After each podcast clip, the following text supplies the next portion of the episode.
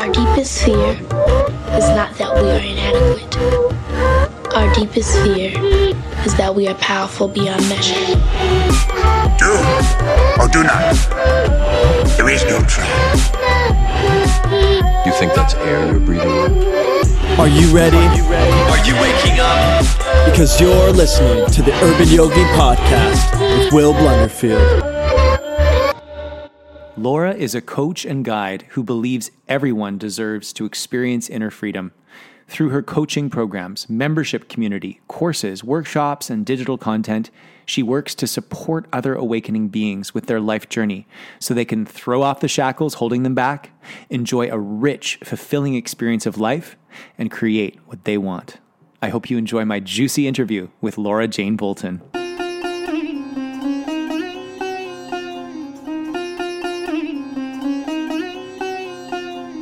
Awesome. So I am here with the one and only Laura Jane Bolton, all the way down in Mexico. And I first came across your work. I don't even know. My mom was asking. I was like, I'm having this lovely lady on my podcast tomorrow. And I showed a couple of videos to my parents. They're like, oh, she seems lovely. How did you like come across her? And I, I can't really remember exactly. But all I know is that I follow you on Telegram. And over the last several years, literally everything that you post, I vibe with, which is very rare. That's awesome. Is- yeah, like all the, and it's been so nice because yes, you've done a little bit of like revealing the darkness, but you always bring it back to the light. You always bring it back to, you know, what can we do to fortify ourselves and be these light workers and these warriors on the leading edge um, in a sustainable way. And so that's what I really like about your message is it's it's very uplifting and life giving. So thank you for being a lighthouse during these uh, Aquarian times. Yeah, you're welcome. It's it's really nice to hear that because when you're on, especially when you're on social media, you don't usually know what impact you're having it's really like sometimes it can be difficult to to know and you don't know the people you know you see the likes you know the numbers or you'll see a comment and it's just a tiny picture and you don't know the people it's a really strange kind of dynamic so it's really lovely when i get to actually meet someone that's um that's you know interested in in what i have to say and vibes Thank you. that. Yeah, it's Yeah. it's really it's that's been kind of the blessing of the whole COVID pandemic is meeting all these amazing souls all around the world. Um, and I remember being on a chat thread, or no, it was a live uh, discussion on Telegram on Alex the Way Forward channel, led by his friend Christine. And somebody was sharing a story of all these. Um, he used to be a camp counselor, and he would lead this game where they'd go into a cave, and all the kids would have these um, headlamps on. And he first had them all huddle together and um, turn on their headlamps, and it didn't light up much of the cave. And then he said, "Okay, now disperse." And like all the kids ran throughout the entire cave, and he's like, "Now turn on your headlights," and the whole cave lit up. And I feel like that's a great metaphor for what's going on now. Is like we are geographically dispersed throughout the world, but we're lighting up the entire world through that that sort of way of being dispersed. Yeah, absolutely. I love that metaphor. That's that's Yeah. that's a really beautiful way of looking at it, and it's so true. You know, it's um, we we each make a difference, but it's collectively when you put all of that difference together that you really see the power. And I think, you know, as, as individuals, we can sometimes feel like, oh, you know, what difference can I make? But if every single person is Oh, we're getting a little bit of uh, technical difficulty. One sec. Okay, we're back online. Okay.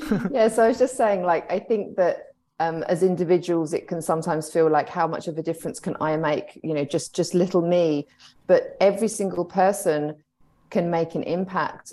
Every single thing we think, feel, say, do, our energy, how we're being, has an impact on others. And the question really is, what kind of impact do we want to have? And when you add all those people together, you know, there's there's millions of us, uh, well, at least millions of us Yes. around the world who are on this awakening path.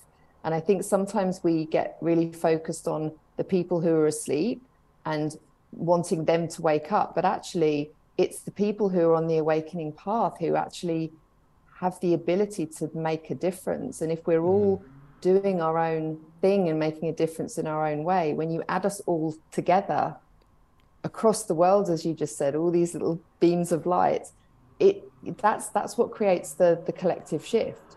And Yes. so that's where my focus is really. Yeah. Beautiful. Thank you for that reminder. And um, I always like to start these interviews um, by asking the guest if they have any sort of meditation that you can recommend for the audience that you love that would be like anchoring or bring in more light or just something that you practice yourself maybe that you'd be willing to share? Yeah, sure. I mean, there's I've tried lots of different um, kinds of, of meditations and meditative practices. And I think it, you know, it very much depends on the individual. So I've got, you know, there's there's one very, very simple thing that I do really just to ground myself. And that's that's that's simply to to start with breath work. I find breath work very powerful. Um, more than just kind of sitting and, and meditating. And so totally I know, love doing, breath work. Doing like deep breaths, slow deep breaths in and out, and just like putting my hands on my heart and putting the focus on my heart and imagining myself having roots in the ground. And that's just really good to like ground us when we're feeling kind of you know a bit out of control or or anxious or, or whatever. And it's just a very very simple thing that you can and it's quick that you can Nice. do really anywhere. Um, i also find that doing certain things um, as a meditative practice is very effective. So for me, I really love doing painting, particularly oil painting. So that's actually my deepest meditative practice because when I'm doing oil painting, I tell you, I do not think of anything.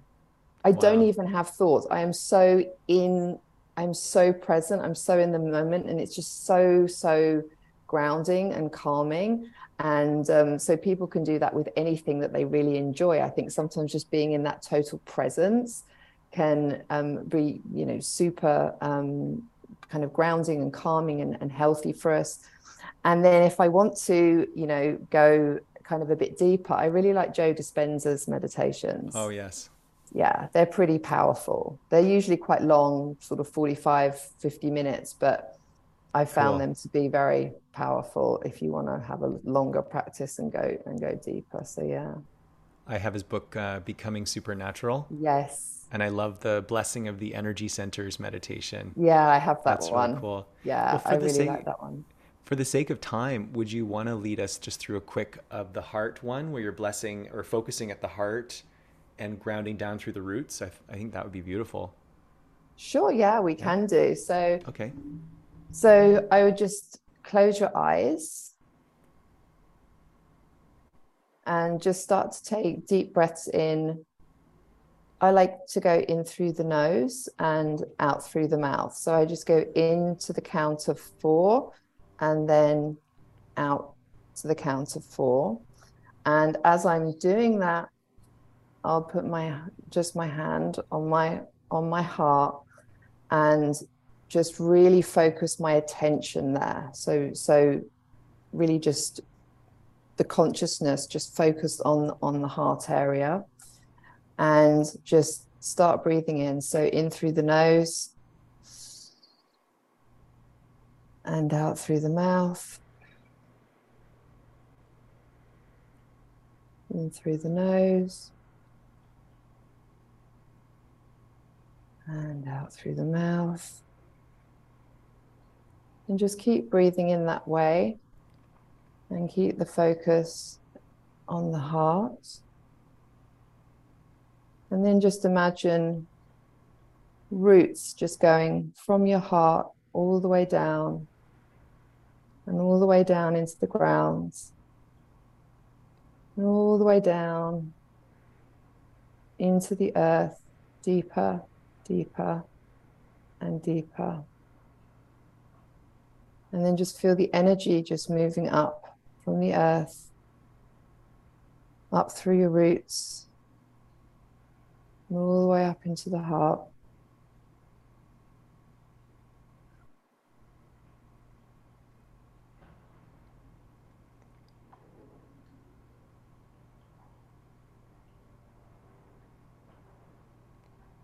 And if you want, you can just imagine the energy just continuing to pulse like from the heart into the earth and then from the earth back up into the heart.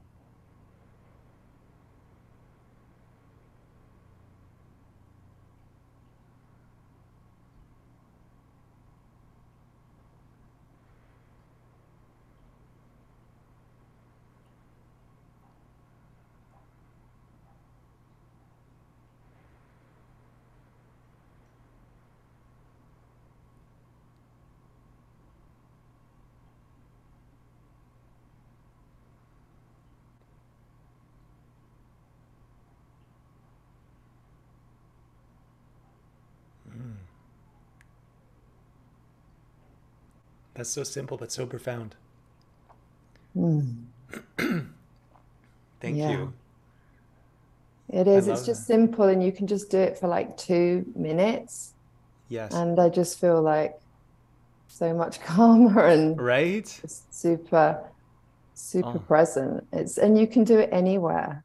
I used to like, I used to um, when I first started getting into into doing meditation. I would, I was still suffering from kind of bouts of anxiety, and I might be out somewhere and start feeling super anxious and I would just go to the bathroom and just lock myself in a cubicle just for 2 minutes and you know and do that and I would just feel so much you know so much better and it's just amazing to me the the power that we have to change our state Yes. you know whether it's through just doing that through breath work um it's in, it's you know it's almost instant and, and we have the power to to do that and that's why I love those practices Totally. What other uh, good daily habits have you found are beneficial for being the the light goddess that you are, and you know having those good daily habits that keep you in your highest? Yeah, I think it's really important to to have those, you know, those habits every day. And um, I've kind of changed a little bit, you know, as time has gone on. But at the moment, my first thing is, you know, the the, the physical health, right? Because it's it's not just the emotions and the spiritual stuff; it's also the the physical. Um, so I actually do intermittent fasting. Nice. Um, so I don't ha- usually don't have any breakfast. I'll eat sort of late morning, lunchtime. Keep myself really hydrated. Um, I do um, coffee enemas. You know, Nice. all just all the kind of healthy healthy things, um, because we have to keep our temple, our vessel healthy. You know. Yes. Um, but in terms of other practices, breath work really is my is my favorite one. Um, I do the I often do the Wim Hof. nice. I did that this morning. Yeah, it's great. Yeah, it just I don't know, it just really energizes me and just I just feel so good. And I do it for maybe 10, 15 minutes. And sometimes I get really high. I don't know if that Oh, yeah. happens Yes, with you. it does for sure. yeah. Okay, the I think the uh, the inorganic ones don't want us talking about this liberating stuff or something. But anyway, we're gonna keep going, and we're just Yeah. going to you know Om Namah Shivaya. There we go. Okay. yeah, so we were talking about um, yeah the, the Wim Hof breath work and um, how just how how powerful that is and how it can really set you up for the day.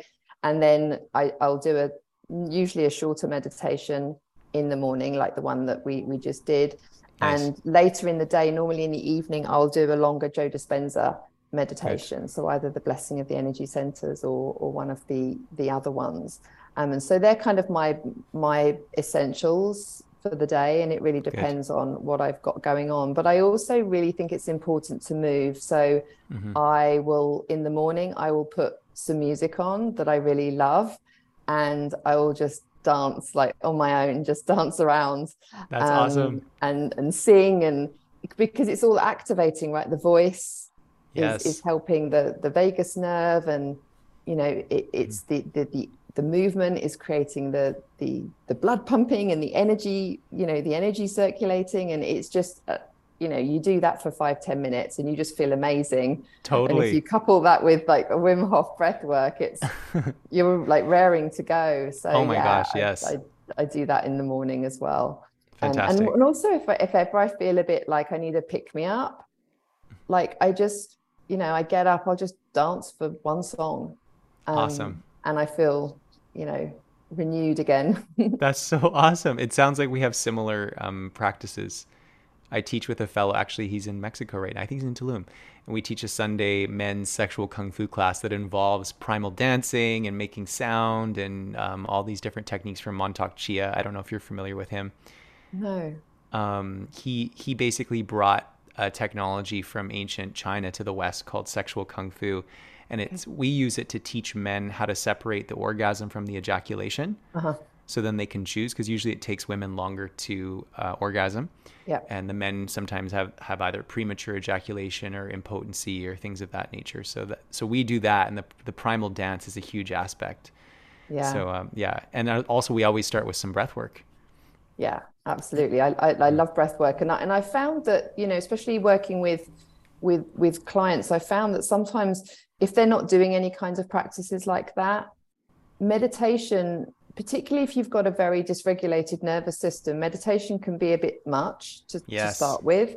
So I get them started on breath work um, Nice. because breath work is, um, you know, it's more of a it's not passive you know it's it, it's you're, you're you're you're breathing you're moving you know you've got you've got something that you're kind of you know focusing on and that can be you know incredibly powerful and also for you know helping our helping our nervous system. So yeah, Yeah. i think everyone should do breath work.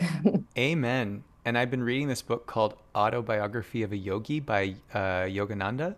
Okay and I think it's chapter 36. He talks about the original yoga because I guess the only two actual yoga asanas poses uh, mentioned in the Yoga Sutras are tree pose and lotus pose, like sitting cross legged.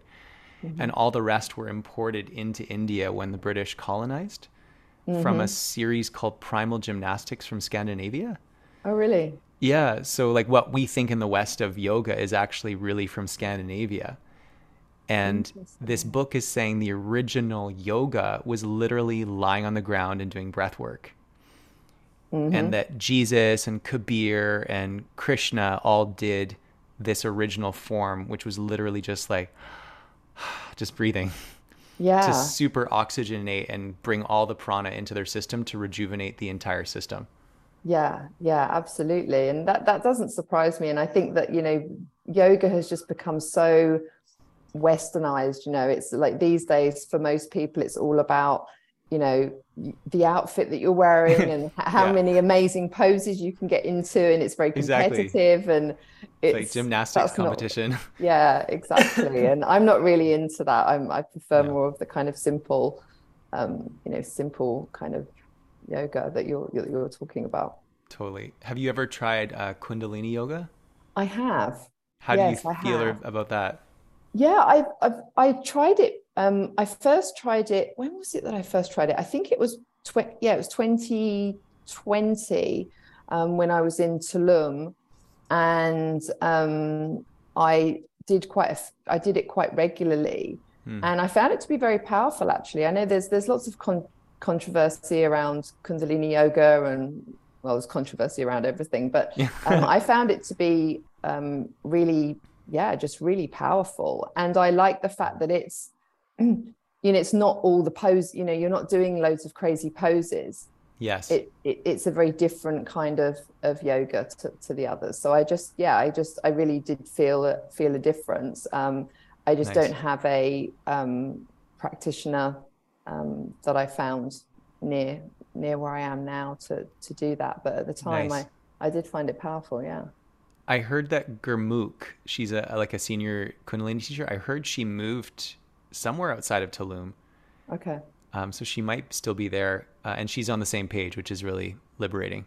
Yeah. You know, she she didn't get the injection, and she talks about it in her class in a very diplomatic way. And my my friend uh, goes to her classes, or was going at least last year when he told me this.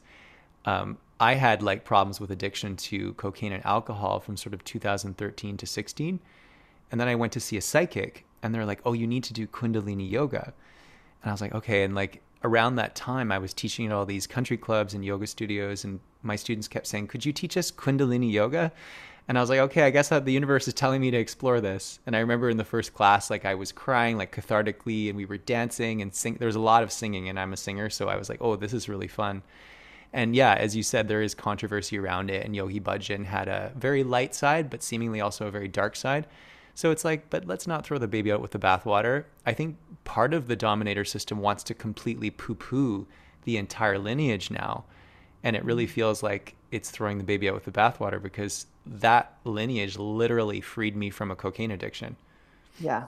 Yeah. I know? know I know I know a few people who have used it to overcome addictions and severe depression and things like that. So it clearly is powerful. It clearly works. And I, I mm. very much believe in finding what works for you and you know trying things out regardless of what other Yes. people say about it because you know it, it doesn't matter what you look at whether it's certain types of breath work or certain types of yoga or whatever it may be someone's always got something negative to say about it and then there's people that say positive so for me it's about the discernment within and just deciding what's right for me and what do i enjoy and what feels good to me and what feels right me.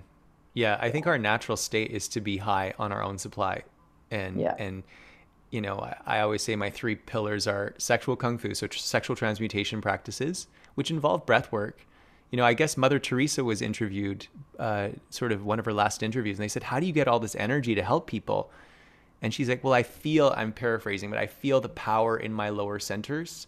and I allow it to rise up into my heart and my higher my my hands and my higher self to fuel my mission. So I think she understood sexual transmutation to some degree. So it's like sexual transmutation for men, semen retention, and uh, superfood nutrition and detox. I feel like the key word for these times is detox in Oh, every yeah. sense of the word, which makes me want to ask you about your um, decision to leave, to detox, leave uh, social media, and, and move on from that. Oh yes, yeah. I um. So this was maybe two, two weeks ago now. I, Resume recording. There we go. So um, Okay, we, so we have a little technical difficulty, but you know what? It's like Freddie Mercury said, the show must go on. We're gonna we're making this happen, and it's gonna be a juicy interview yeah, we, regardless. we can do it. We can do it. Exactly. um. So yeah. So I was just saying that like a couple of weeks ago, I was just sitting with myself, and I just had this feeling like I don't want to use social media anymore. Why am Mm. I on social media? And I just really, and then I really started to just think about it and question it. And what I realized was I'm not actually getting any value myself from using social media anymore. I recognize that for the first three three years of this scamdemic, Mhm. um, social media was incredibly helpful, and Yes. I am very grateful for it because it allowed me to use my voice. It allowed me to express, to connect with other people who are of a similar heart and mind Yes. and I think it it played a crucial role in the Great Awakening itself. Um, Mm-hmm. Oh, I think without so, social yeah. media, it wouldn't it wouldn't have happened.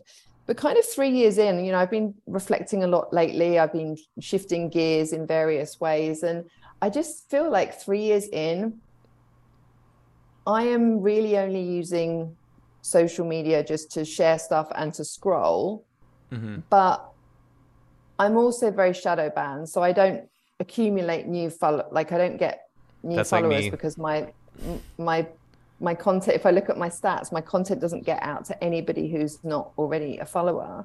Yes. And Yeah, so. I just I just thought, "Do you know what? I'm spending so much time on it because it's so addictive.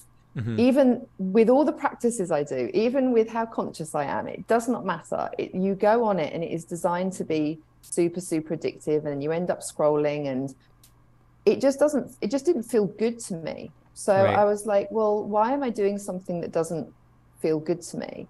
Yeah. And where could I better spend my time? So I decided that I'm going to stop using all social media at the end of February.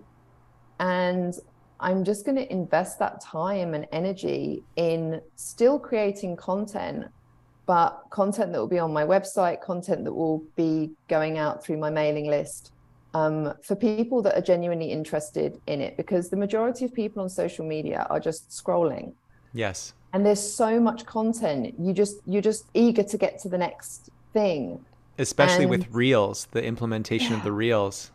It's yeah there's so- no yeah. attention span and there's just more and more and more and that's why it's designed that way because you just want to get to the next thing and what's the next thing that i can find out Mhm. and so you know my my thinking is look if if people get a lot of value from my content they will they will either you know be listening to my podcast or they'll be you know looking on my website or they'll be on my mailing list where I send out a weekly newsletter with all new content so I'm not going to be stopping content it's just Yes. I'm not going to be consumed by the social media. And I just feel like when I'm on there, I just feel horrible. Yeah. even though I follow positive accounts, you know, even though I'm, you know, sharing stuff that is meaningful to me, I just don't feel good being on there. I start to feel nauseous. Yeah. It's like there's something in there that's toxic and dark, and I just it it just doesn't feel right to me. So I'm like, there is a reson. It's not in resonance with me anymore. Doesn't feel good. So, you know, why would I do something to myself that That doesn't you know, feel doesn't- good. That doesn't feel good. I'm just not prepared to do that. So, um, so yeah, I decided to, um, you know, and and and the reason I decided to not just stop immediately was because I want to keep letting people know. Look, I'm Yes. not going to be using it, but here is where you can access, you know, my my content if you if you want to. Awesome. Um, and then after that, I have no reason to use it. And and also, I really want to spend more time cultivating relationships with like real people, whether it's on Zoom like this or whether it's you know in person. Yes. That's that's what we're designed for, you know. And I think that social media provides this. It provides this lure of like false connection hmm it's like we feel like we're getting a connection, but it's not true connection. And then we kind of feel a bit unfulfilled and Yeah. it, it isn't real connection. And so No. I, I want to focus on like real people. Amen. I, you know. I applaud your decision to make an exodus from from these platforms. I I do want to ask you: Are you also leaving Telegram? Yeah, I'm not going to be. I mean, I, I use Telegram for messaging, so Okay. um, but I'm not going to be using my channel. I'm not going to delete any of my channels because Okay. there's a lot of content on them. So Mhm. it doesn't make sense to me to delete the channel and delete all of the content that I've spent three years Right. putting out there in case people want to access it. But um, I'm just not going to be using it. Cool. Um, and I just know that it's going to save so much of my time and energy. But Oh, I yeah. also think that we can, if we don't want to stop using social media, we can do things to have a healthier relationship with with it and and that's why I created a recently created a 40 minute free masterclass just to help people to do that because when I when I first shared on my Instagram stories that I was not going to be using social media anymore, I had over 100 people message me. And almost every single one was telling me, I hate using social media. It doesn't feel good. I'm addicted to it. I don't know what to do. And that was what then inspired it was those responses that then inspired me to create the the masterclass video That's um, fantastic. And how can people access that? People have um so at the moment it's in my um it's in my if people are on instagram it's in my instagram profile but it's also on my website so pretty much Nice. everything can be accessed through my website which is laurajanebolton.com Beautiful. um yeah all my content my channels um youtube videos podcast masterclass ev- everything is is on there so that's probably the easiest way for people to to access it yeah Nice. And I follow, I have, uh, right when I met you, I signed up for your newsletter and that's been great. And I do, I will say, I, I do love your, the memes that you post on Telegram, but maybe you can include a few in your newsletter. Yeah, I might just have a little like meme. I might have a little, Little meme meme section on my section. web. Yeah, I might have a meme section on my Laura's website. dank memes. Yeah, I, I have to say I have like one of the best things over the last three years has been the memes. Yeah. Is it's it's just it's really interesting to me because at first you might think oh memes are just silly, but I think what they do is they can make us laugh, which is Mhm. incredibly important. But they've also, you know, through this awakening, they've they've also I think helped to kind of help us feel less alone and to bond us. You know, Yes. because you see a meme and you laugh at it and you get it, and then you send it to your friend and they're Yeah. laughing at it. And there's there's something about the the memes, and I also love the creativity. Like it's really allowed people to just become so creative and i'd never created a meme before like three years ago like it just wasn't Really? anything that i do and then i just started creating them and some of them are quite funny and Totally. um and i just i don't know it was just like a part of my creativity just to just to be able to express and i know that there's many people that that do that and so i think they're mm. you know i think they're a really a really good thing and and just seeing the lighter side of things and being able to laugh at things even though it's crazy and yes. just ridiculous. It's it's really important that we can see the humor and Totally. make humor out of things that aren't necessarily, you know, the best. Well, it makes me think of a video you shared of your experience. I don't know if it was with, your niece. You were hiking. Um, this was near the beginning of the scamdemic, and you were sharing about how you were hiking. And I think there were like people just like by themselves, or maybe in small groups in the forest hiking with like masks Yeah. on. And then you you had looked at your niece and, and you kind of both laughed. And it wasn't that you were laughing at them, but just the silly, the ridiculousness of this the whole situation. And it made me laugh hysterically. And because I had just been on a hike and seen that as well here in Canada. So it's nice to, you know, the memes and the sharing of the stories. It really, somebody said, don't fear the media, become the media. And so by being able to share our stories, we do bond, as you say, and um, we realize we're not alone. Smile Yes. and just say morning. Yes. You know, and just and just be cheerful, you know, like there is there is no when, when we're when we're aggressive towards people or we're we're irritated towards them, that's not going to help anybody because after we've done it, we don't feel good, Right. but it also doesn't feel good for them. And so that was a real shift for me to make because in 2020 I was kind of outraged by everything, as I think most people were, and I just wanted everyone to wake up and um, why are people complying and all of this stuff. But then I just realized that it's it's how we do things that really makes an impact, and it's Right. easier.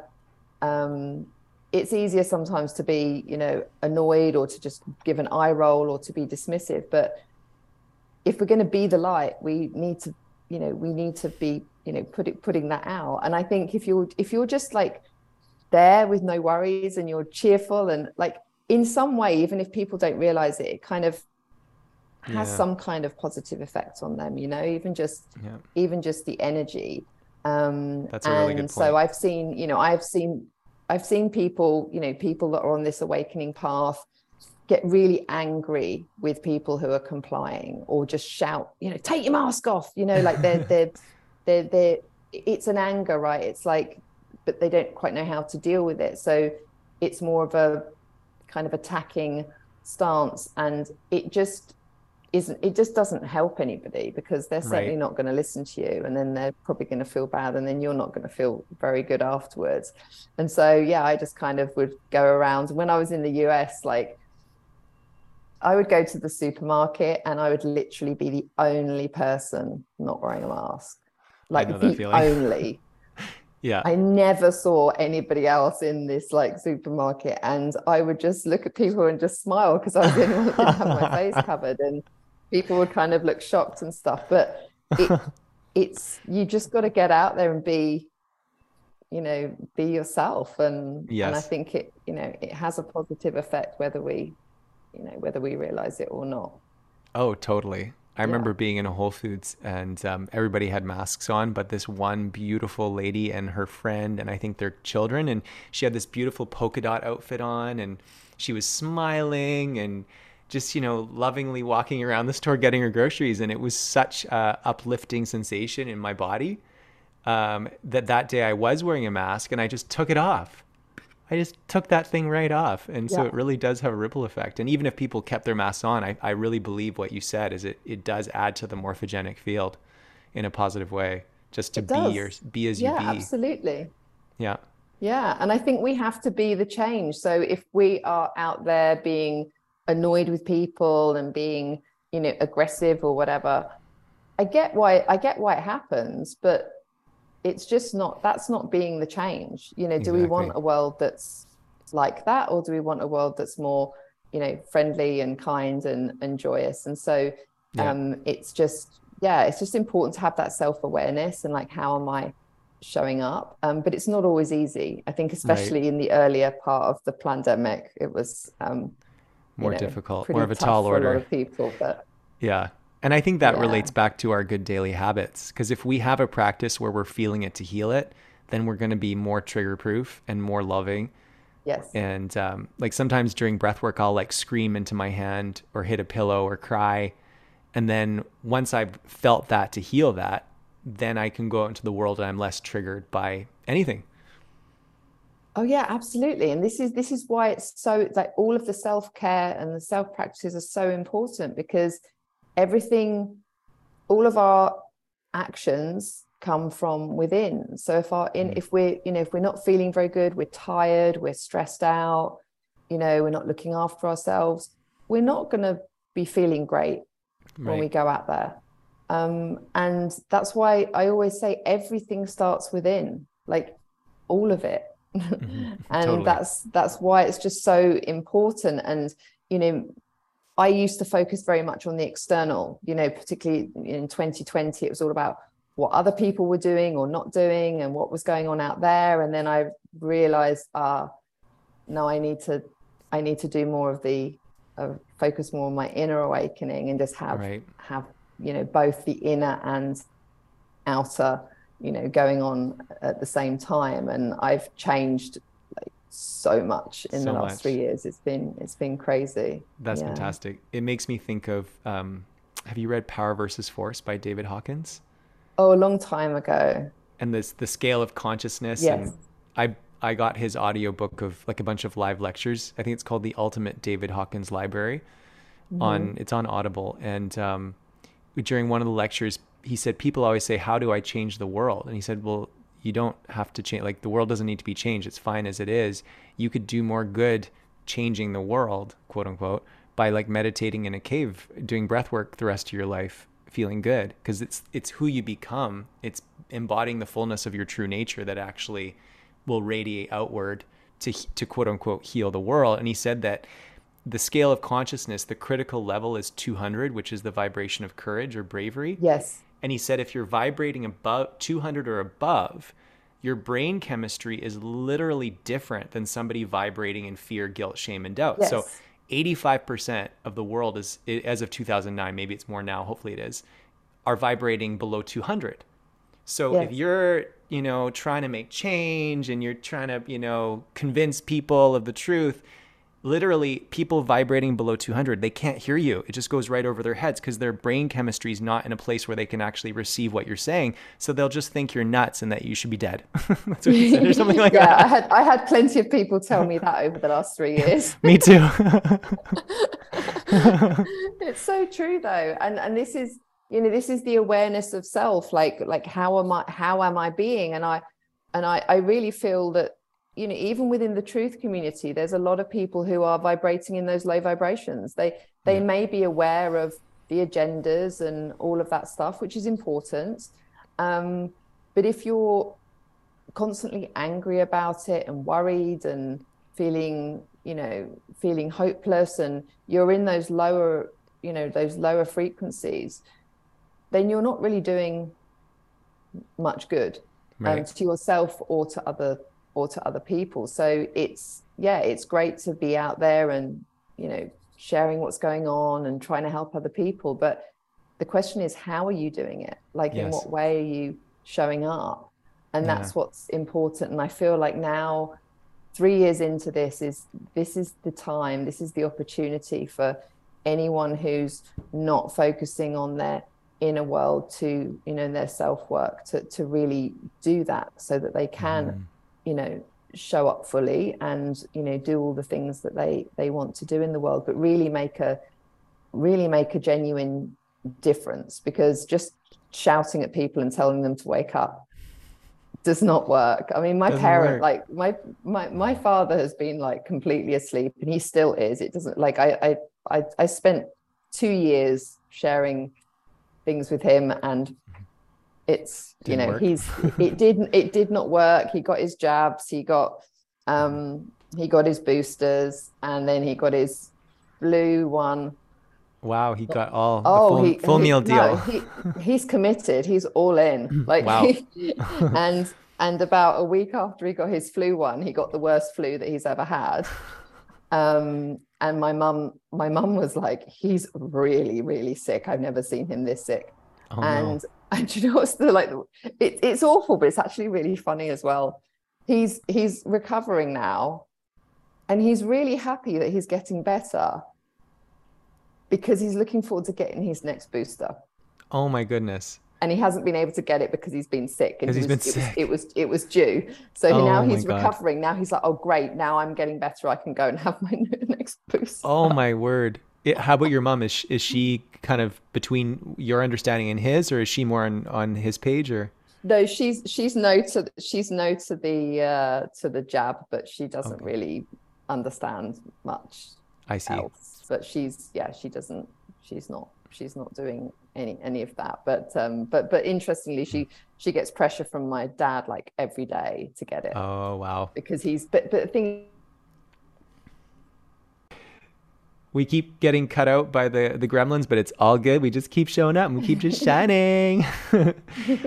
um, so we were talking about parental our parentals and and how you know everybody's on different pages in terms of boosters and, and this and that, and it's similar with my my family as well. And I'm the only one who didn't get the injection. But the beautiful thing is, and somebody told me this a few years ago, they said the key with difficult family members or, or not understanding things with friends and family is uh, trade positions for interests. And I thought, okay, tell me more. It's like basically like instead of trying to convince them like we were before I was doing the same with my parents, find the common ground that you can both agree on. Like somebody also said it like go for the low hanging fruit first. And so when Jordan Peterson was on a podcast and uh, David Avocado Wolfe retweeted the little two minute segment where he said, I regret getting the jab. I feel like I've been duped. This is ridiculous. I still have to get the test. The test is stupid. I took that and I know that my parents, especially my dad, has all Jordan Peterson's books. So I mm-hmm. sent that to them and I just said, you know, I don't want to be judgmental, but this isn't this interesting what Jordan is saying now and that was like i felt that that was like going for a slightly higher hanging fruit and so we've just been working our way up as a family to the point now where we all understand me and my parents at least that masks are ridiculous they will not mask around people who want us to and um, it's it's very it's been very interesting just slowly going up that tree Yeah, yeah, absolutely. It's it's it's important to be very mindful of how we, you know, like I said, how we go about doing things because I think for many people there's this kind of sense of desperation. They just want other people to see what they see. Yeah But the reality is they're not where you're at. And so they can't meet you in in that place. You know, like I have I have a friend who was trying to send their parents all these documentaries about all the you know really dark satanic stuff and I, i'm like they they don't they're not aware at all of anything you start sending them that like it's just going to stress them out and you know freak them out so you have to you know kind of meet as you said meet people where they're at and Mhm. find some common ground but also i think it's really important to respect their choices and to respect the path that they're on and this Yes. requires a certain level of surrender and letting go which I used to really struggle with, but I've made a lot of kind of shifts in in that area. And I got to the point where I just realized, look, I've shared the things that I've shared.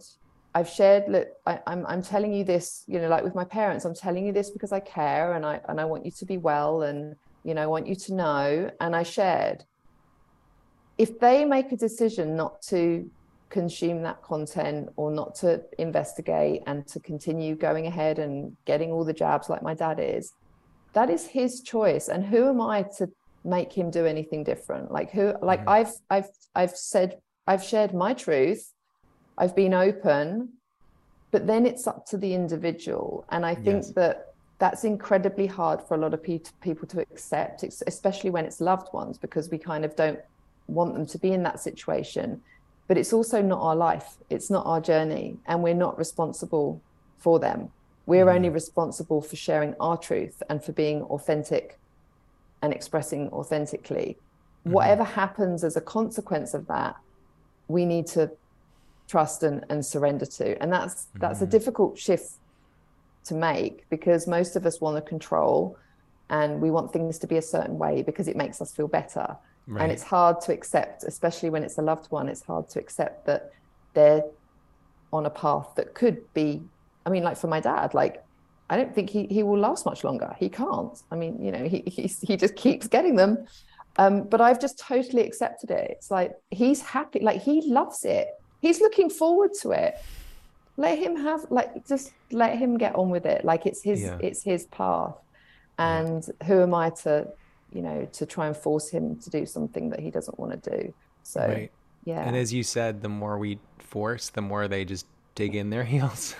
yeah exactly. It's funny with my with my mother i was sharing stuff with her for a couple of years and she didn't really she wasn't really getting it. And and then um because she doesn't do she doesn't really do the internet you know she's she's just a Okay. she's just a tv watcher and there's a channel on british television that started a um it's a it's like a mainstream news channel but it's kind of i would call it i would say it's like semi truth it's Okay. it's they're sharing a lot about the injuries and the Oh. you know the the the the lies and like they're sharing quite a lot of stuff about it Wow. and it's really funny because she loves watching tv she she starts watching this show and then she starts messaging me telling me oh the jabs are really injuring people and this is happening and that's happening and i'm like mom i've been telling you this for like two years but she wouldn't receive it from me but it's Right. really it's been really interesting to see her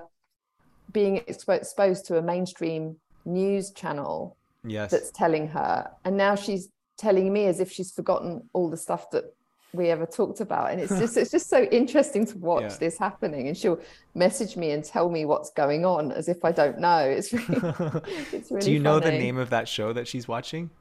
it's called um G GB News I think it stands for Great Britain News but yeah it's Okay. GB News Okay, um cool. and yeah it's not like full truth you know they still they still say it's like a real virus and it's deadly and all this stuff but but it's it's especially around the jab there's a they're they're sharing all the the truths around around that and so now my mum is well informed um without me it sounds like uh, Fox News in the states. Like they they're not hip yet to the understanding that no virus has ever been isolated, but they're starting to talk about vaccine injuries. yeah And then Yeah. yeah, similar situation with my parents. They they subscribe to Flipboard, okay which is some sort of I think it's a kind of a news thing, like things that you're interested in. It'll like give you news articles.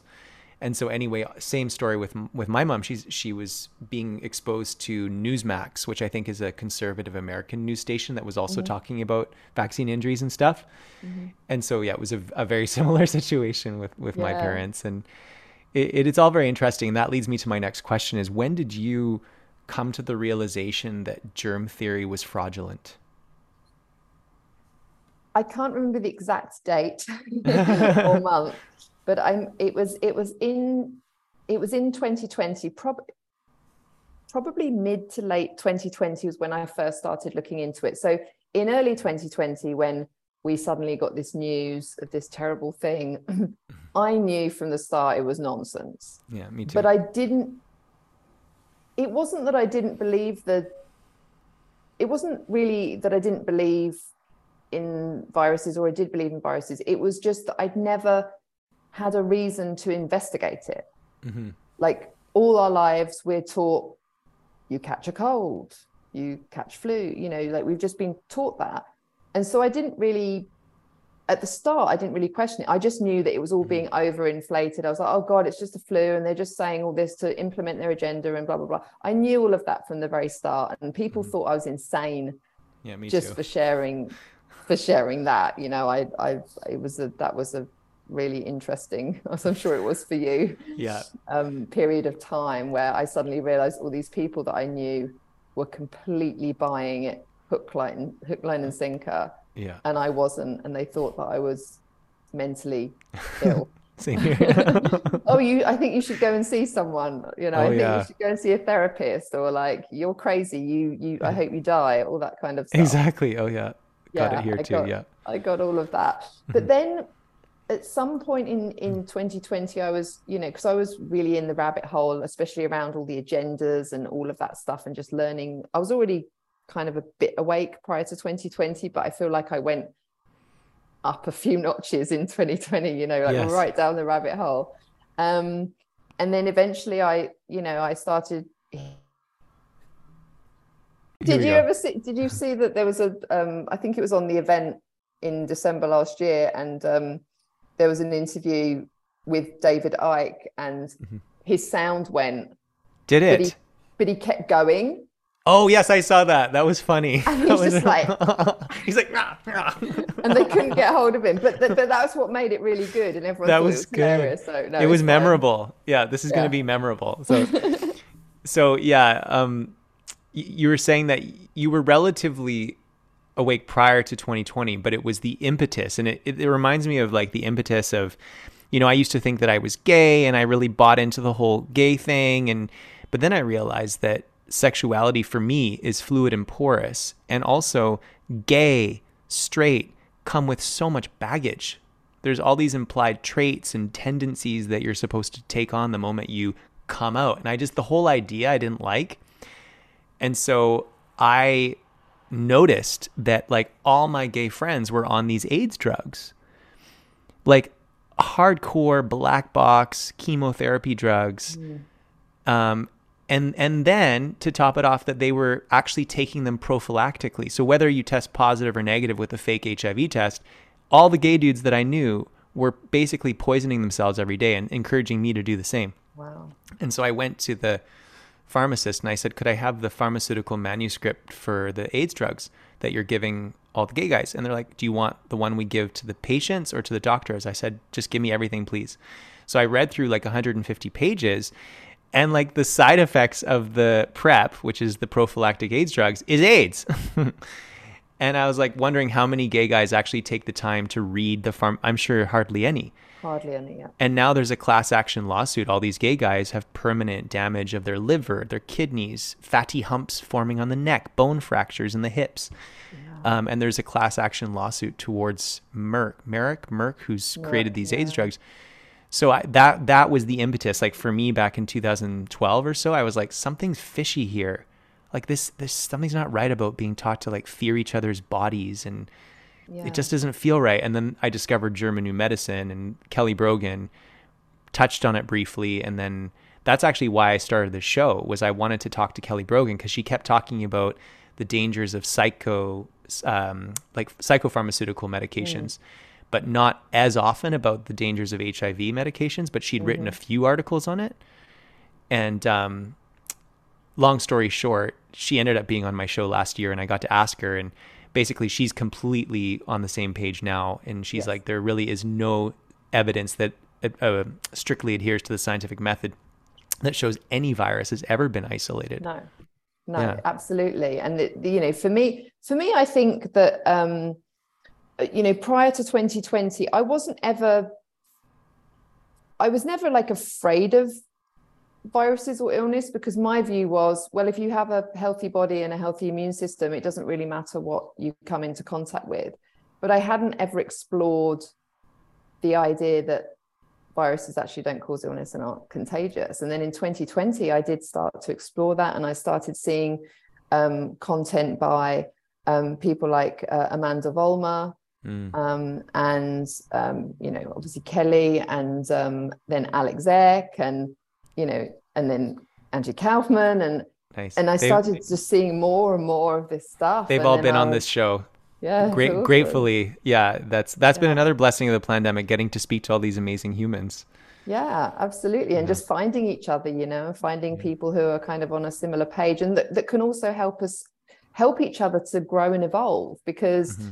if it wasn't for those people, I wouldn't have necessarily found the information to learn what I learn, And then I wouldn't be able to then pass that on to other people. So this is the this is one of the good things about the internet, you know, the beauty of being able to share this information and connect with each other.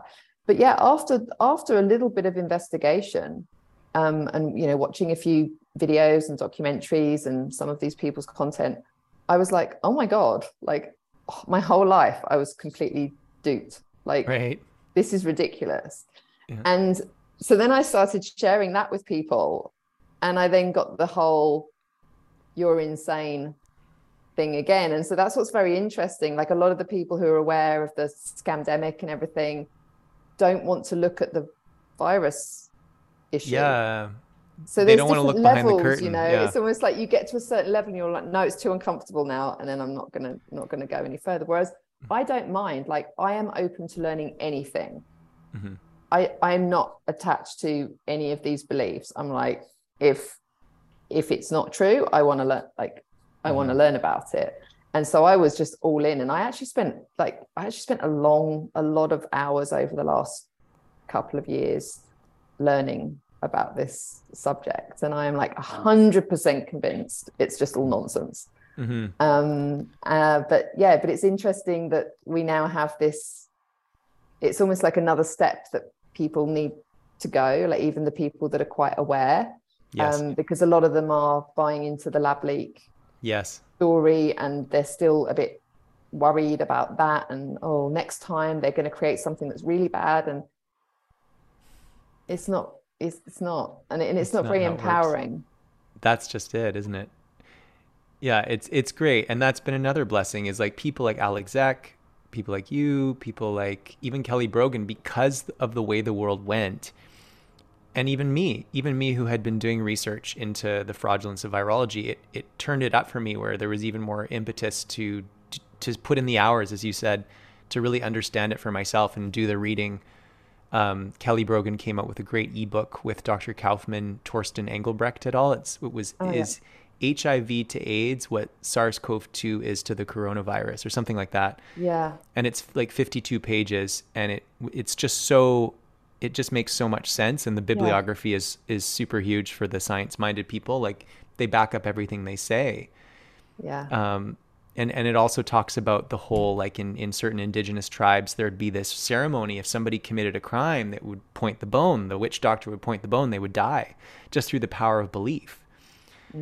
And so it's this the, the allopathic system really minimizes the power of belief in wellness and dis-ease yeah. and you can literally kill yourself just by thinking yourself to death. You can literally oh, yeah. cast a spell on somebody and give them what the dominator system would call AIDS or coronavirus or any of this stuff just through the power of belief. There doesn't even need to be an invisible microscopic particle flying through the air.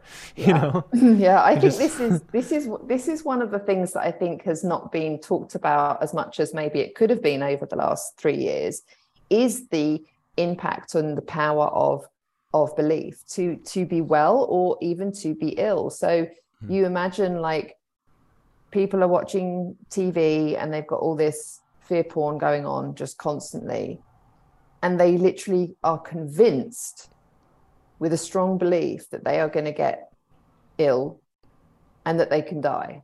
Mhm. And then they start to get the symptoms of a cold because they're just detoxing because they had too much ice cream that weekend or whatever. And then immediately the body goes into a panic response. Oh no, I've got the thing. I'm to, I might die. Oh my goodness, I've got to go to hospital. It, and then it just gets worse. And I, I've, I've read studies before. Um, I can't remember where, where I read them, but it was there was a study around people who were getting given being given a diagnosis. I think it was for cancer, and they were monitoring what happened because they were obviously doing the test testing on them, and then they were giving them a diagnosis. So they had their kind of vitals and this all the stats, and when people were told, okay, you have this cancer, you have this long to live, their condition began to deteriorate almost immediately from being mm. told. Hmm. And often, often people will literally die within the exact time frame that they're given because they have the belief mm-hmm. that they're going to die. So you can mm-hmm. literally think yourself ill and you can think yourself into death and you can do the mm-hmm. opposite. So this is why I love Joe Dispenza's work because Yes. you use the power of belief and the mind and the meditations to actually heal yourself. And I've been to his in-person retreat um, last summer and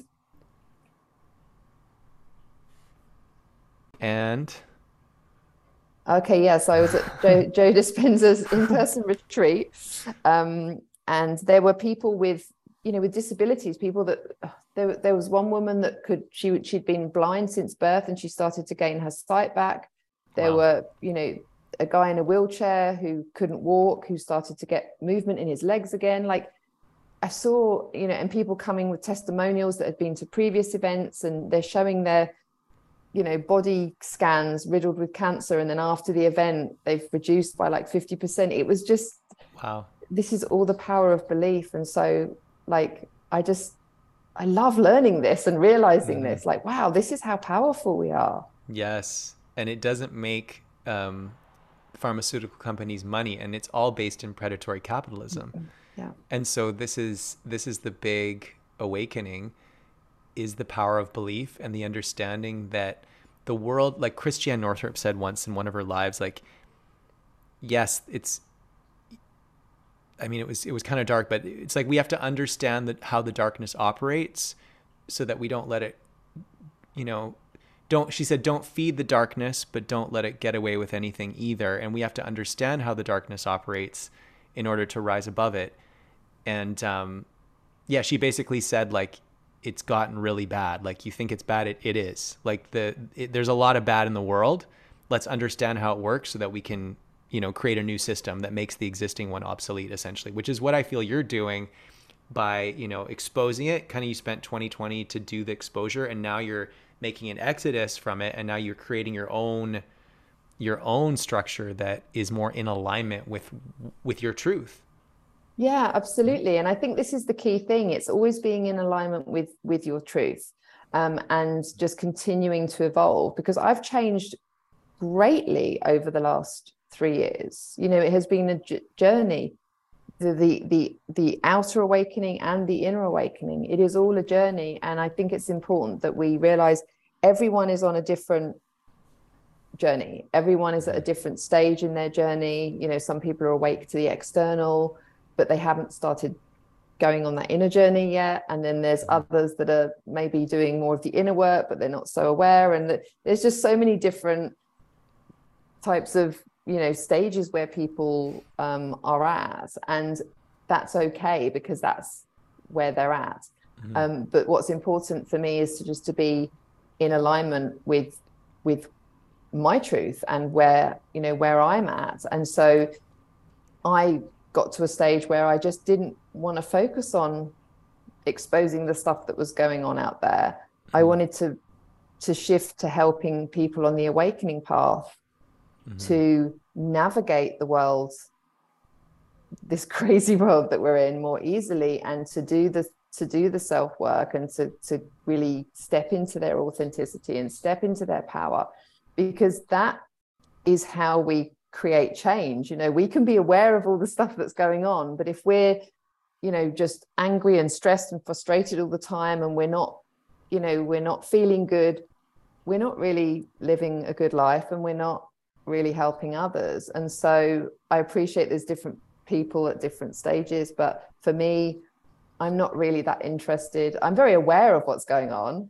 Mm-hmm. Um, but me just knowing about it doesn't really change a lot. Mm-hmm. The question is, how am I showing up? Like, what am I doing in my day to day life? How am I impacting the people around me?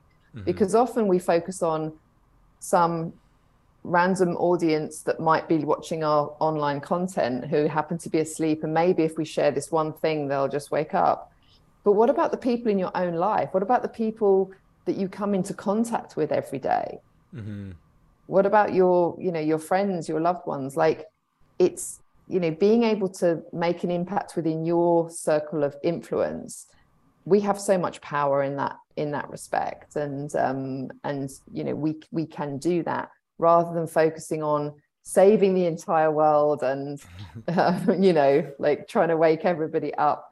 Um that's just you know i don't think that's where that's where our power is. But Amen. everyone's in a different place so if people are in that place then that's just that part of the journey that that they're on yes. and there's nothing wrong with it but it's uh just for me yeah i've been through all the all the all the stages all the motions in the last three years nice yeah, and it's at the end of the day, it's like you living your truth and vibrating and feeling juicy in your own skin. That mm. says so much, and that's so influential compared to like being miserable and like keyboard warrior and trying to convince the world. Like I've been there too, and yeah. it's just so much easier. it's so much easier for the nervous system, and I feel that you're an empath as well. It's like we're not designed to you know be on the front lines and fighting. Our nervous systems aren't built for that. We're here to be the lighthouses.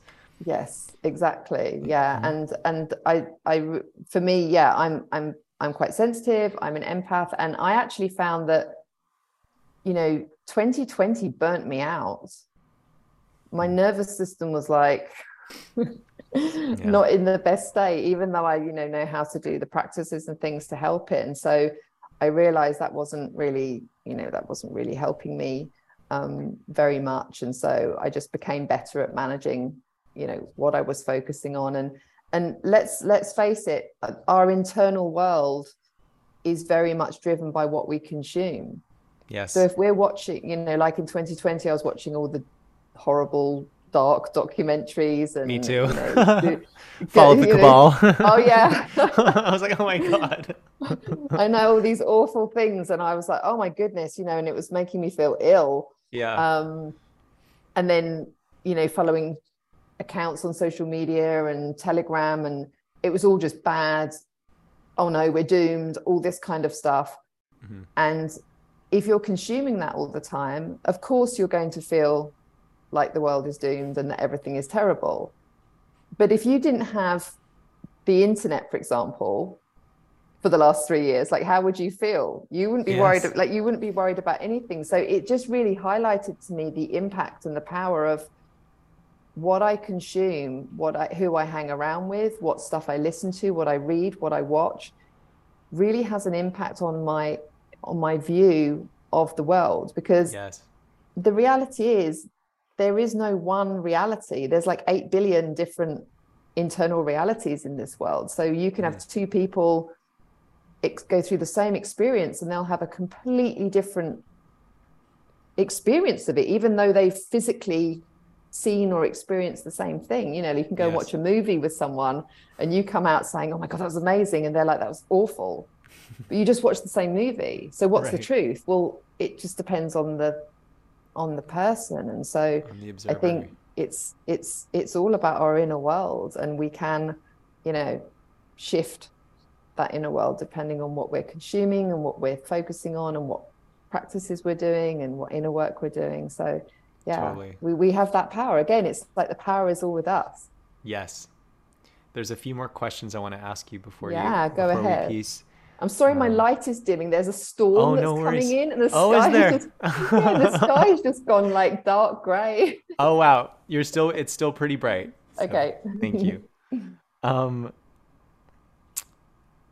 so prior to 2020 from my understanding, you were you were a coach. Can you share your story of how you became a coach and an elevator of freedom fighters and what inspired you to take up this path initially? Yeah, so I mean, I'm coaching now, but um, I was a back in 2020. I was a high performance health coach. Uh, okay. So I had a few years previous um, left the corporate world where I was a change management consultant um, because I had lots of health issues, and that's when I first sort of really got into holistic health and awakening to the pharmaceutical industry and all of that, all of that kind of stuff. And I, you know, took time off. I healed myself, and then I, you know, retrained and then started doing health coaching. And then in 2020, that kind of started to shift. I, for, for a start, I lost all my clients because they thought I was crazy because they could see what I was sharing. Me too. I got fired from like six yoga studios because they Oh, thought really? I was nuts. Yeah, they're like, "You're not wearing a mask." I was like, "Oh, I got it. I can't. No." so yeah like this is what this is what i think a lot of us have, have experienced you know and so um and but but what was interesting was at the time i was already feeling internally okay. There we go. And action. Uh, yeah so i was already feeling in, inside that um that path wasn't quite right for me like i kind of enjoyed it but it wasn't i knew there was something there was something else and actually the Mhm. in 29 at the end of 2019 i was living in bali oh, and i had this crazy vision that came to me one day it was just like um and it didn't make sense until we got into 2020 that i was kind of almost seeing ahead to what was happening. And um and so what had happened what's happened since 2020 is i kind of transitioned more into um, specifically focusing on helping people on the awakening path. So still doing coaching but also i created a membership community you know i was doing Nice. video content. I was doing things that I hadn't done before. Prior to 2020, all I did was one-on-one coaching I see. for health. And then since then, it's like it's just as the months have gone by and the years have gone by, it's just everything has just continued evolving as I've continued evolving. And so now I am here to yeah support people who are on the awakening path to navigate this you know this crazy life and to really you know heal, get into your power, step into your authenticity and and create the life that you want but that has been a journey you know it's Yes. just been constantly shifting and changing and i'm always evolving so it just evolves with me Totally. I remember you um, making a post about how some people were criticizing you when you first started your membership community, and they're like, "Why are you charging?" And like that. Oh. That's I. It was so interesting because I had experienced a bit of that too. Kelly was experiencing a bit of, of that too. Now Oh, it's yeah. kind of died down. I feel like people understand now. But like even when I was in the yoga community, I'd lead a kirtan. They're like, "You shouldn't be charging." It was just like by donation. They're like, "This is sacred," and I was like, "I would." do everything I do for free, but my landlord doesn't take karma. you know, you know like come on. we're Oh, we're still in the third dimension, guys. I know, I know, and and I, everyone I know who does similar work has experienced has experienced that kind of pushback from people, Mm. and you know that says more about the people that are saying it than than Yeah. anything else. And I think that again, a lot of this is just conditioning. You know, we've been Yes. conditioned to think that if you're doing something that's kind of um, you know helping people on a more spiritual or emotional level, like you shouldn't be charging for it. Well it's just nonsense. Like it, it's just it's just conditioning. And also there's a lot of people who have a sense of lack and they have abundance issues. And so Right. they will kind of lash out at people who are charging. And i mm-hmm. also think that one of the downsides of social media is in conjunction with you know not just the platforms but in conjunction with the users it has created a culture of free so Right. everyone is competing with free content to get likes and to get engagement, and it's just created more and more and more free content. So now everything is free. So then when you do charge for something, people say, "What? What do you What do you mean?" It's like it's it's not, you know. But Yeah. what's interesting to me is the people that say, "Oh, you shouldn't be charging," or "Why don't you do it for free?" or "You should just do it on a donation basis," or whatever. I guarantee those people would not go into a restaurant and say, how dare you charge those prices? Like, I want to be able to donate what I want, or I want to be able to eat for half price, or go into a Mercedes garage and say, I don't have 60,000 for a car, I've only got 10, so sell it to me for 10. Like, the, people wouldn't do that. They don't do it with physical products Things. Exactly. or services or someone comes to cut your lawn and you're like oh you should just do it for free like that that just wouldn't happen and so there is a weird kind of mindset cultural like conditioned thing going on um and yeah i've had that a lot and all my friends who do similar work have had Have the same experienced thing it but too. but i Yeah. just to be honest i just I, I just say it's not for everyone Exactly. It's not for it's everyone. not for and, everyone you know, I think I learned that from Kelly Brogan. I think she said Oh, really? that once that someone was someone was like going at her on her Instagram for charging for her community, and Uh-huh. she just re- I think it was her, and she just replied, "It's not for everyone." And it's Yeah. like I just say that now. I'm Exactly. Like, well, it's not. that's It's not just it.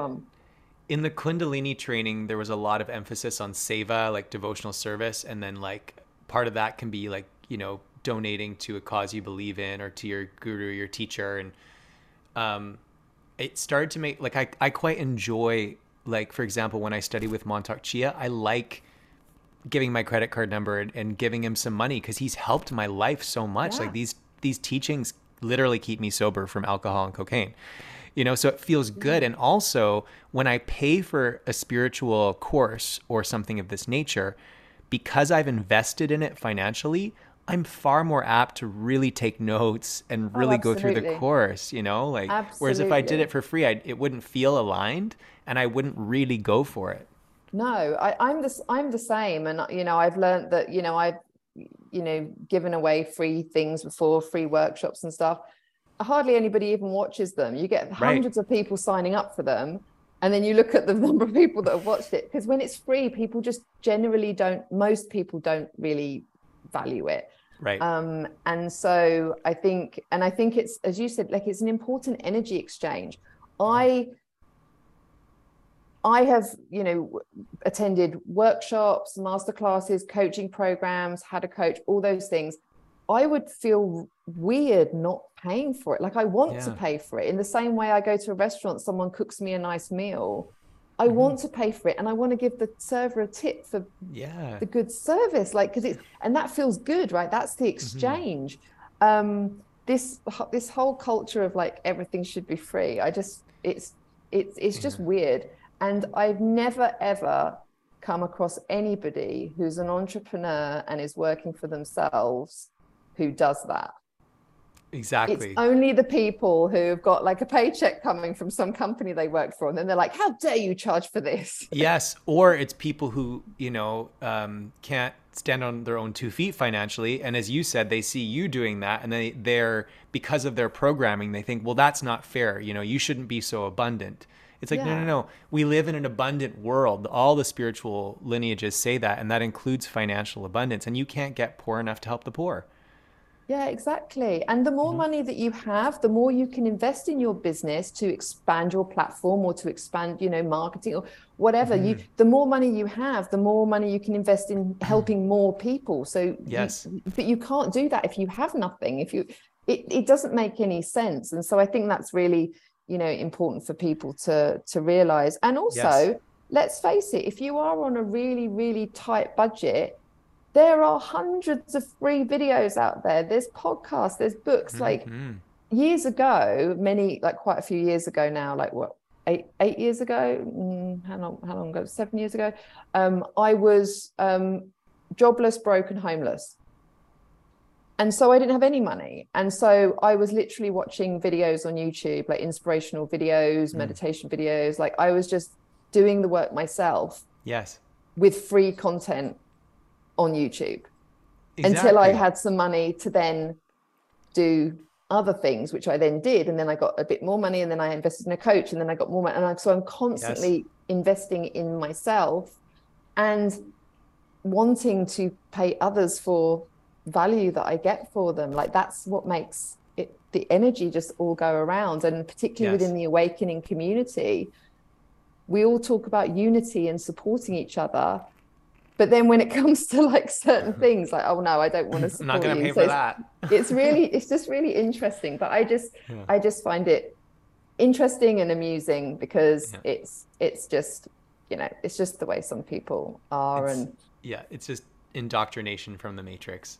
And I was talking with my parents the other night, and I said, "Isn't it funny how like we did all these math classes in in school, and we never once learned about RRSPs, how to do your taxes, you know, saving. Like we learned nothing uh, mathematically that would actually help us uh, No. thrive in this system. Like w the graphing calculator was like three hundred dollars. I never use a graphing calculator, you know, or i like know we proofs. just taught all these things that are just actually useless when we get out into the real world Yeah, it's totally crazy. And I have a similar story with like uh, discovering my teacher Mantak Chia and Lauren Johnson. Back in 2012, I was on Pornhub. I used to be kind of addicted to porn, and somebody had uploaded one of their trainings. It was a sexual kung fu class. Oh, we're frozen. So I That was just you- sharing. that was that was in in your That- flow that time so you yes exactly i experienced that um, so yeah so anyway long story short i i was addicted to porn i went onto pornhub somebody had uploaded one of lauren johnson who is a senior universal healing Tao sexual kung fu teacher under Mantak Chia his his sexual kung fu video. He was naked. He was showing how to separate orgasm from ejaculation different yogic practices. And i tried to follow along but so much shame came up. I wasn't ready for it. Uh, and then a few years later, I was I decided I was ready for it. I had you know gotten free of alcohol and drugs, fall, fallen more deeply in love with myself, better daily habits, but I still couldn't really afford to study with them. So I just did what you did. I, I accessed as much of the free content as they provided as I could, watched so many interviews with them. And because of the passion, I believe the universe responded. And then I became more financially abundant as I did things like semen retention and retaining, you know, my seed and eating healthier. And then I was able to afford. And, and then it was a little dicey. It was like, okay, that's 5,000 US. Can I, well, I really feel called to do it. I can't really quite afford it, but I really feel, okay, I'm going to do it. And then the money came. You know, it was just this like, Yeah.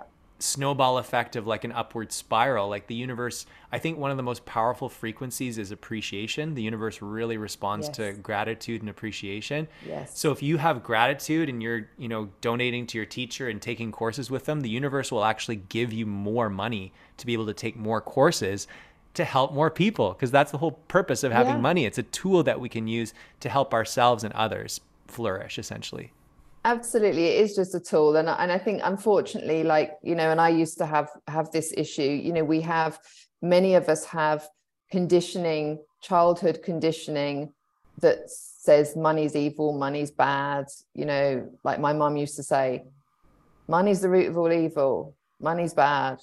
We we don't have money. Like it was all it was all the same, you know, kind of programming that a lot of people have, and that really goes deep and it really sticks. And so you have to do the work to you know to get out of that. But as you said Yes. gratitude and giving mm. you know when you invest in yourself when you give to others when you're when you're in the flow like it comes back. Like it just does. Every everything is energy. If you're just like you know never wanting to give anything and you're not grateful and you're always complaining you're gonna you're not gonna be in a you know in a great position um, Exactly. so that's why it's just really important to you know have gratitude and and do what you can if you have no money and you're literally struggling to eat watch free stuff and when you have got some money like spend it on something that's valuable to you like Yes, exactly. A- amen, sister. I have two more questions. Can you share some of your favorite books, podcasts, or resources that have been instrumental in your personal and professional development? Oh my goodness, so, many. Um, I would say, in terms of books, oh gosh, I mean, I've I've read many many books in my time. The the ones that I would say more recently, I don't actually consume much content at all. I don't consume many podcasts um, or um, not not so many you know so many books anymore. Um, but I have found, um, you know, for me, particularly in the last, you know, three years, the the Joe Dispenza um, books have been, you know, amazing, amazing for me. Um, Which is your favorite one? Do you have a, a favorite the Dispenza the book? latest one, Becoming Supernatural. That's a great one. That's that's I think the best one. Um, I also really like lately um, some uh, books by a guy called Jeff Brown. Oh, I've there's uh, there's one called grounded spirituality which is very me it's like i lo- i love everything that's you know that that, he- that he's written um because yeah my my approach to spirituality and and you know all of this this stuff is is is about being very grounded i'm not into the Mm-hmm. new agey woo woo far out like really far out stuff it's like Yeah. the real like grounded stuff Anchored. Yeah. um, but grounded spirituality is is really great um, and I, I also really love um, the holistic psychologist uh, nicole Oh, lepera her yep. book how to do the work is actually really good um, i mean i've got all Work. sorts of all sorts of books that i've read but if i reflect on kind of the, like the last three years and then obviously there's all like the you know all the virus books and all of that stuff but in terms of my personal i guess my personal growth um you know those books have been have been quite impactful for me and you know podcast wise i don't i don't really i'm like i'm really liking kelly brogan's new oh yeah. podcast um, but i don't really listen to podcasts anymore it would tend to be like if someone recommends Mm-hmm. because all my friends are similar to me so like they'll say oh i just listened to this really great podcast or i've watched just watched this really great video or this was really interesting and so we kind of sh- like share Nice. Yeah, that's like my between us too. which is yeah which is which is really nice um but yeah i'm definitely um more in creation mode than consumption mode um Cool. lately so uh but yeah there's there's just so many there's probably a ton i've forgotten to mention but No, that's cool. um, That's i'm on that's the helpful. spot and like, No worries. no, that's helpful. And I'm I'm actually in a similar similar place too. And it's like there's a, been a quickening of the energy or something, or maybe it's the good daily habits. I don't know what it is, but I feel very creative and I'll think, you know, like I'll do a course with Mantak Chia and learn all these things, and that's helpful. But then if I just really take good care of myself and have my good daily habits, it's like I'm channeling my own teachings. And then I turn on the camera, you know, and then I'm able to just teach from my heart and from my life. Yeah, that's where I'm at. And I think that, you know, whilst it, it is very, you know, obviously it's helpful and enriching to consume other people's content because it can really help us to grow and evolve and see things in a different way and discover things within ourselves. I think there comes a point, at, or, or, or at least periods of time, where it's good to kind of go within and to and to not have too many influences. Like I have mm-hmm. some influences, but not many. There's not many inputs. Yes. Um, I'm just very selective. You know, like I said, I just listened to Kelly's podcast, a couple of others, a couple of like authors, but I, I'm not really consuming from lots and lots of different um, sources.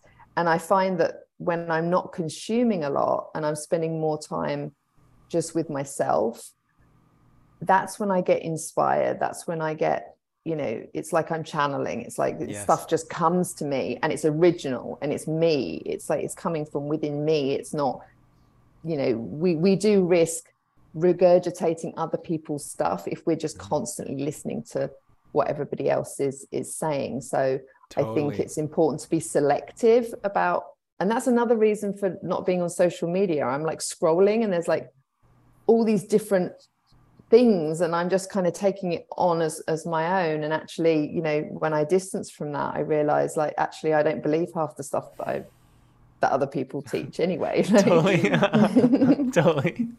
Somebody said you are what you eat, what you drink, and especially what you think.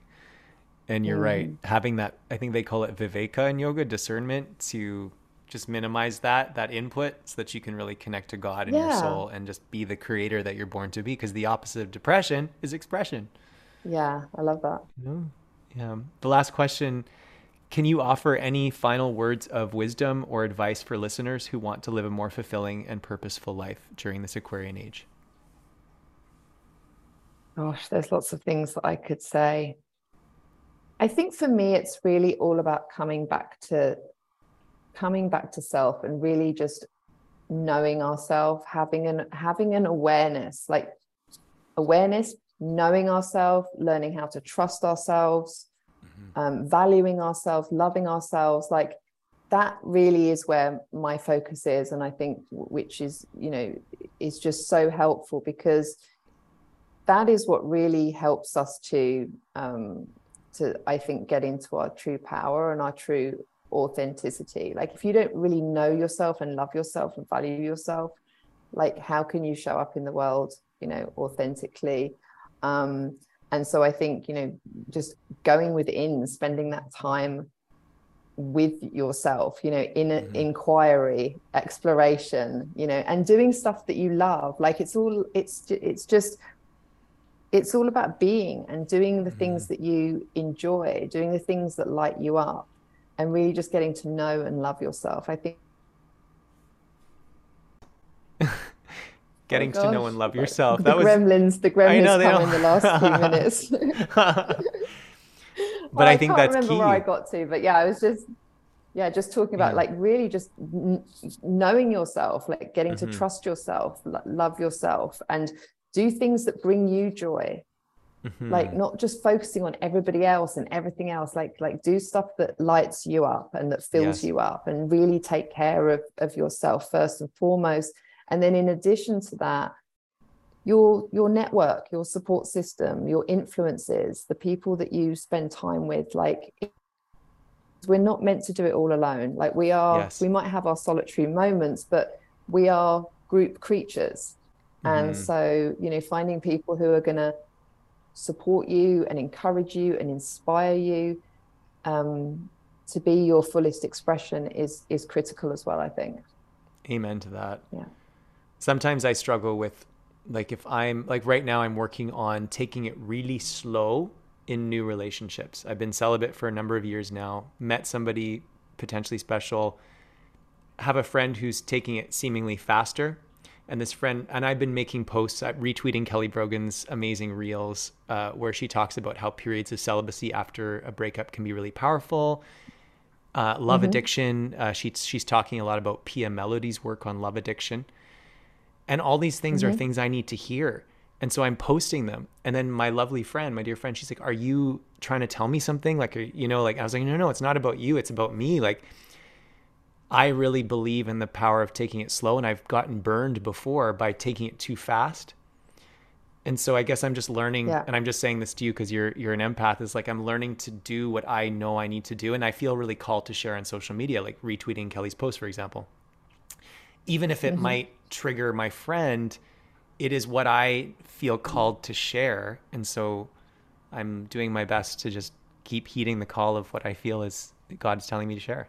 Yeah, good for you. I Thank think you. that's the most important thing. It's just being authentic and just expressing um, as we feel to, and just being authentic in in that expression. And you know, that's that for me is living your truth. You know, Right.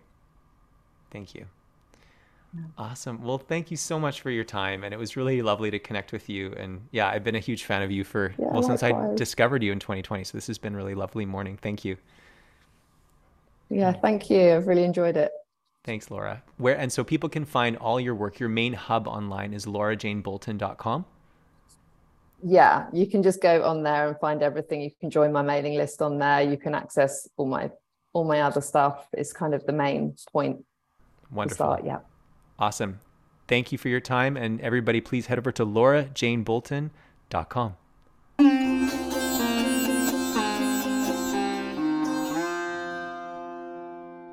Thanks again, Laura, for being on the show. You are a true lighthouse. And thank you to everybody for tuning in.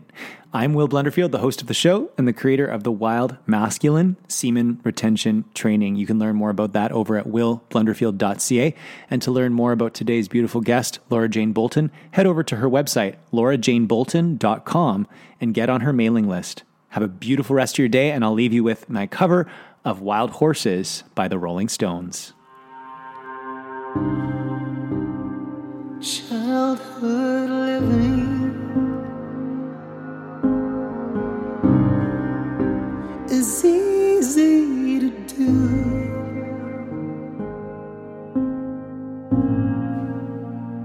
The things you wanted, I bought them for you.